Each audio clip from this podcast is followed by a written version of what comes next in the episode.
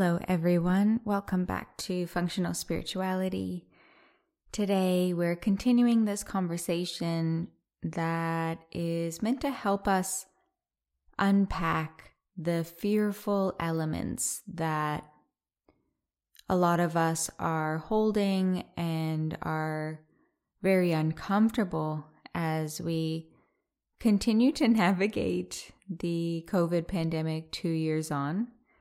And I have received a lot of feedback saying that these conversations or the conversations from last week and even last year have really helped to bring more ease, more neutrality, um, more humanity back into the relationships, um, which is exactly what I wanted. I was really hoping, I know for myself, conversation and a safe space for the subconscious mind to have like a neutral space just to unpack and unravel and to become more aware of the kind of fearful elements in our stories. Tara Brach speaks about bringing these fearful elements above the line and so she's referring to bringing fearful elements of our um, narratives and our beliefs and our emotions into our conscious awareness. And as soon as we do that, we have the power to unpack them and to reconcile them, meaning that we can take out that really painful charge, the unnecessary painful charge that is accompanying our thought processes and behaviors as each of us need to navigate a scary, challenging, and continuously changing and ambiguous time. Depending on if you're navigating family, relationship, business, your career, your health. There's so much to navigate right now. And I, I, guess I was a little bit worried that these conversations would fall on deaf ears because I know so many people kind of put their hands up and say, I don't want to hear another thing about it. I don't want to think about it. And actually, so many of you, I mean, last week it was one of my most listened to podcasts.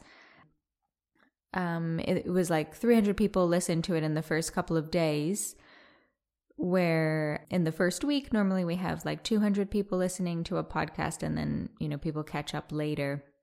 So yeah you're interested in this conversation. I got a lot of feedback that it actually provided the exact transformation that i was hoping to provide which was basically a transformation into less suffering so more ease and joy and also more presence and more power with your own your own freedom, your own capacity to think and behave in a way that feels aligned with the way you want to think and behave.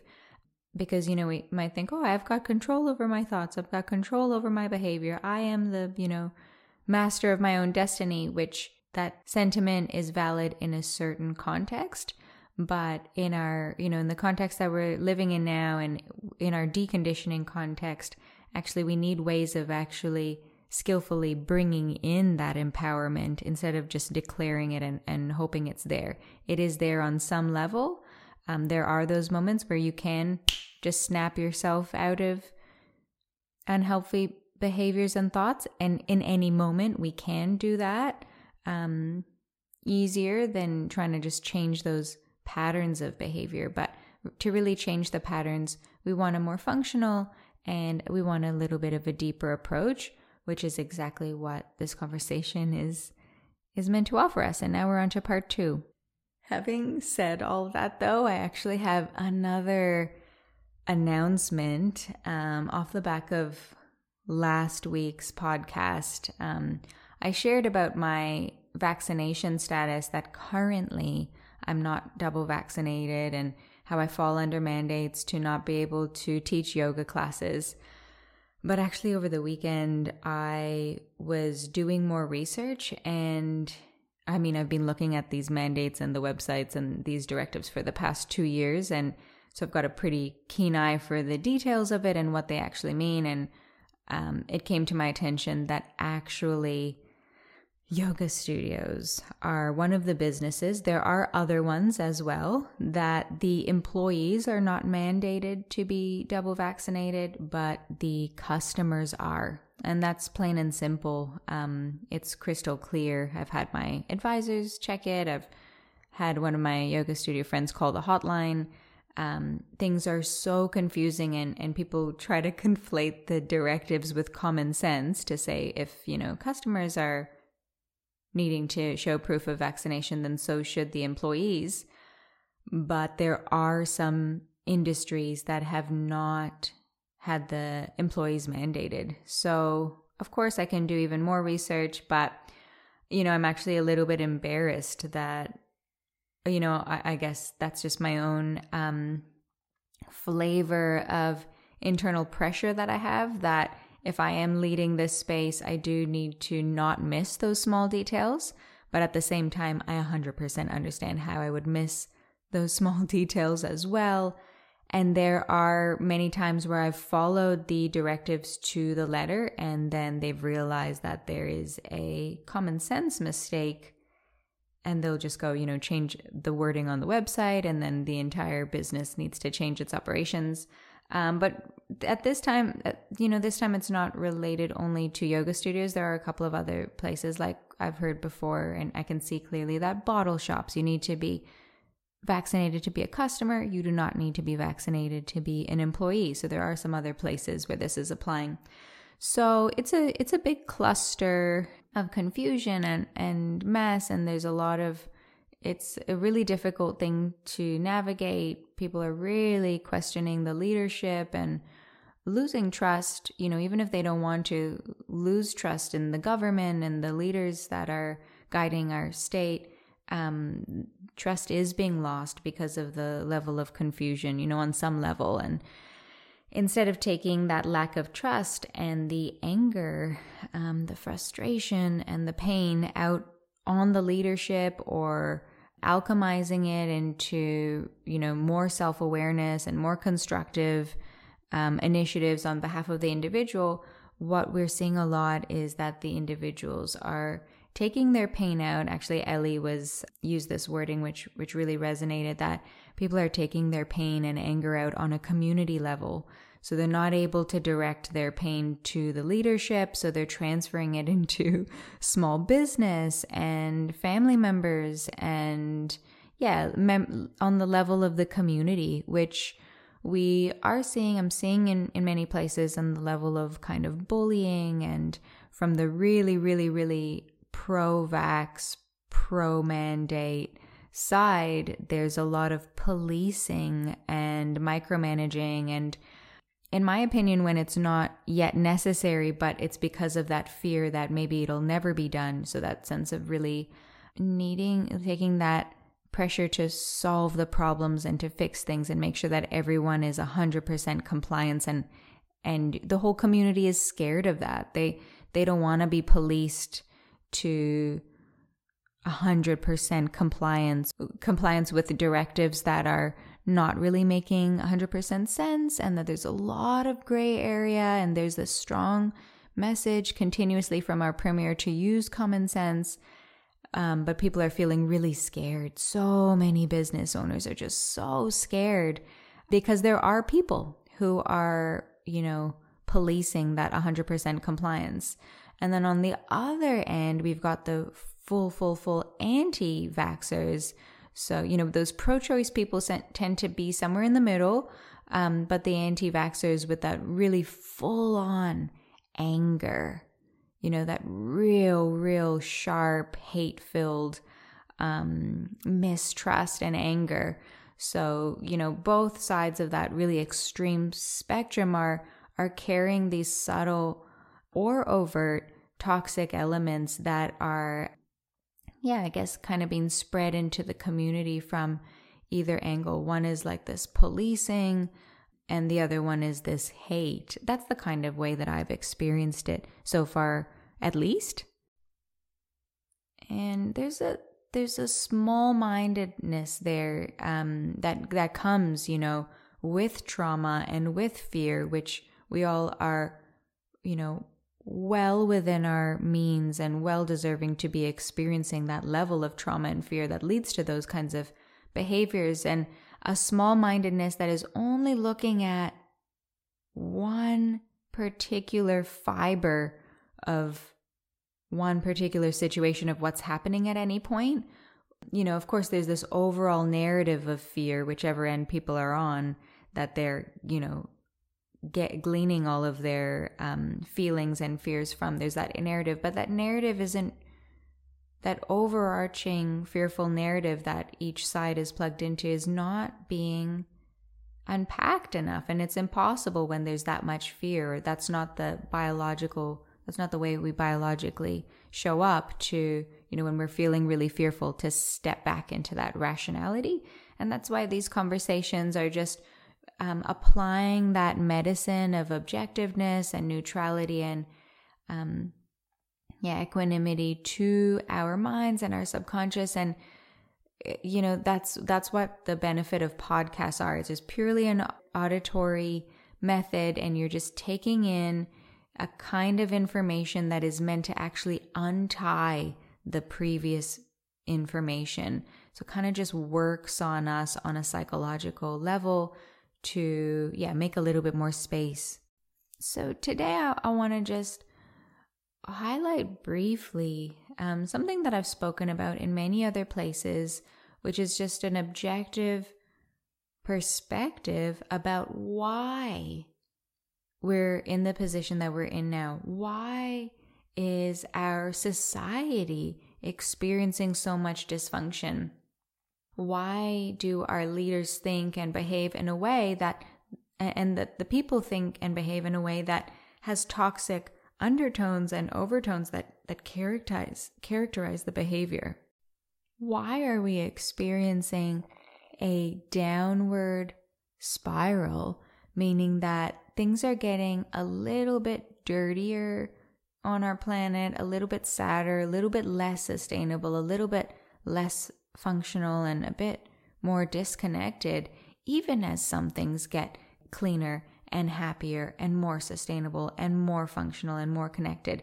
That's happening too, but the overall energy seems to be getting a little bit worse. And we all feel the potential of a tipping point. That tipping point, you know, it's just that you know 1% change in where the energy is is balanced but it's it's so significant because it doesn't mean that something just got a little bit better. It means that the entire momentum has changed to get a little bit more functional a little bit more connected. Basically that upward spiral of flourishing and functionality instead of decay and suffering. So why are we in a downward spiral and I think one of the things that makes me so comfortable and confident and neutral in my own journey right now is my philosophy about society and trauma that has been developing over the past three or four years of digging in more into the way our society is traumatized.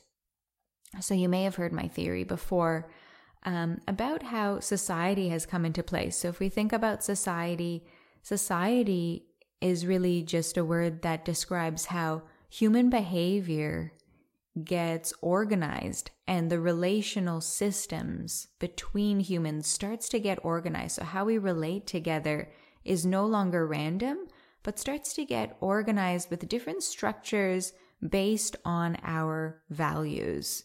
So, initially, if we think about how when society came into place, so when did we start to organize ourselves into roles and into hierarchies of power and functioning, you know? So, the way that we started to turn from just simple hunter and gatherers into, you know, what we call civilization or more organized forms of that and that's pretty much all over the planet, even in our indigenous cultures. There, there's a culture there. So it gets developed based on our values. And when this first came into place, the values, you know, according to my theory and many other people's theories as well, the values were surviving.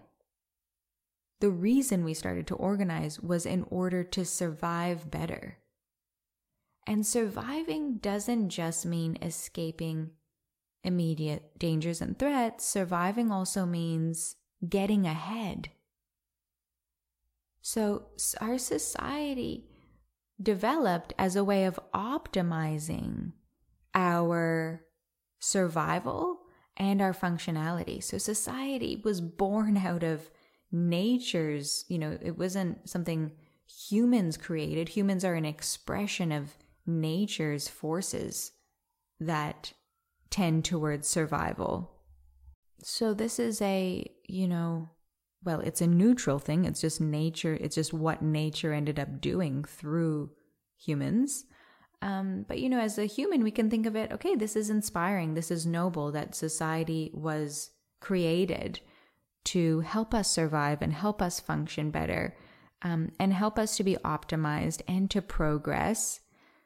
You know, it wasn't out of greed, it wasn't out of dysfunction, it was out of this beautiful initiative of more functionality. And slowly, slowly, more and more structures came into place, and they offered more and more chances of survival, more and more harmony within the society or within our, our cultures and within these groups of humans. But at some point, the way things were organized provided less advantage than they provided a disadvantage long term to the communities. So there came a tipping point. Who knows? Was it just only 50 years ago? Was it 100 years ago? Was it 200 or 1,000 years ago where there was a tipping point that the structures of society actually created more dysfunction than function. And only now, you know, I mean, we've been speaking about it for millennia, but only now do we really have the urgency and the opportunity and the communications to change that back into a positive spiral. But why, why would these structures and organizations of human behavior that were creating more functionality and more harmony suddenly turn negative? Actually, it's not the structures themselves but the effect that it was producing inside of the human's nervous system. So, what society is, is it's actually set a set of cognitive overrides in many ways. So, what that means is that it's a set of systems that are set in place that we have to abide with that are external.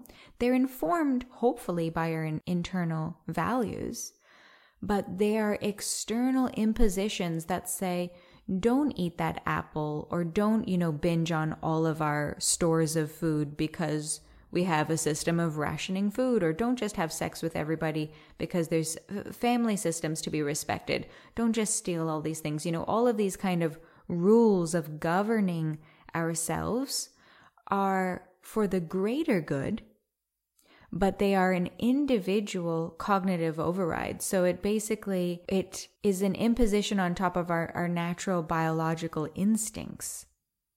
So it's a cognitive override and meaning like our cognitive intelligence, the things that we think about and rationalize about are imposing rules on our instinctual behaviors, which I'm sure we all understand how that came to be. And actually, for adults, there's no problem in that because we can understand.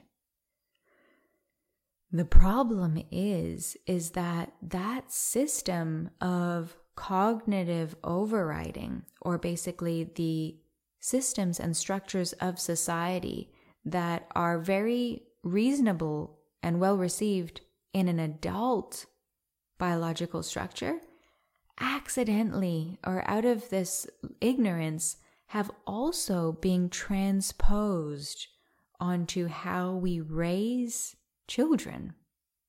And what an adult biological system can cope with and can thrive with, and what a child, infant, adolescent, even nervous system, basically a developing nervous system that is reliant and dependent on their caregiver. So it doesn't have its own autonomy yet. It doesn't have a psychological self completely developed yet. It doesn't have a physiological self fully developed yet. It actually needs very particular qualities, very particular behaviors and spaces held that are not only just very different, if not quite opposing to the societal spaces that we hold and the cognitive override that helps us run society for adults. They're very different to that, but also they're very, very vulnerable to spaces not being held in the kind of precision that they require because so much uh, so much survival for the developing human being psychologically and physically. And those are there's such robust structures that need to be developed on both the physical and psychological level as we are you know developing from infant into an adult. We're so vulnerable and what we need is so opposite to what adults can cope with in order to manage society we are we are experiencing right now the effect of millennia of developmental trauma. And it gets passed down as then these children turn into adults that are highly impaired psychologically and physically and then run society and then bring up children with serious design flaws. Basically, so my theory is that at the same time as society started to be put in place, that was the same time that suffering started to come in place. Slowly, slowly, slowly, more and more accumulative suffering was also being put in place by the way that the slowly the cognitive overrides got to be transferred into the way we bring up children. And this is a whole nother story in itself. Um, but you know, we're all starting to clue on to this idea that okay, children might need something very different to what we received and what every one of our parents and grandparents have received for the last countless generations. We're cluing on that something needs to be a little bit different in the way that we bring up our children. But as this dysfunction started to manifest, it's coming online at the same time as society starts to manifest. And my theory is that spirituality has always been connected to this triangle as well. Actually, I think there's there's a couple of other pieces to the triangle, but basically as society developed, suffering developed, spirituality developed. And the role of spirituality is to mitigate the suffering how you know why is there suffering? Maybe it's because we're not being good enough to the gods or something like that or um, there's something wrong with us that we can that if we are more sacred or connected to the sacred more that that can fix. So the role of spirituality has been to mitigate the suffering that has automatically been cultivated as our society has been developing based on values of surviving and getting ahead so basically, based on a fear response. And now we live in a society that is basically a dysregulated fear response.